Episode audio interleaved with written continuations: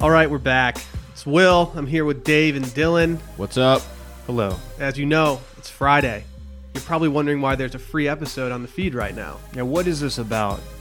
We've got news for you. This actually isn't free. It's just a preview episode. Here's a little snippet from our Patreon episode that dropped today. If you go to patreon.com slash circling back podcast, you can sign up. It's $5 a month.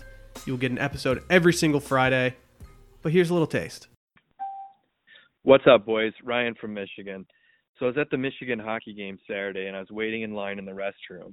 There's a guy standing in front of me, and he's got his back to me, but it's very clear that he's got one hand on his crank and one hand on his phone reading messages.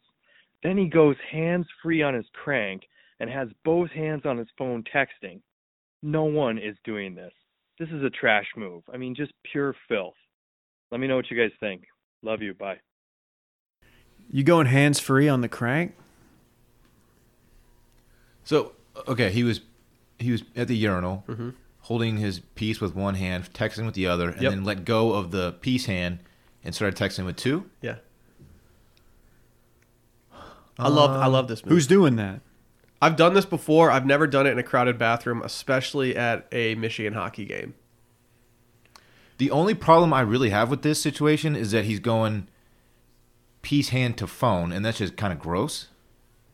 Because like you, it's just blatant. Like, yes, I just touched my my thing, and now I'm touching my phone. So my my phone has, you know, piece germs on it or whatever. That's the only thing that's gross to me. Piece germs.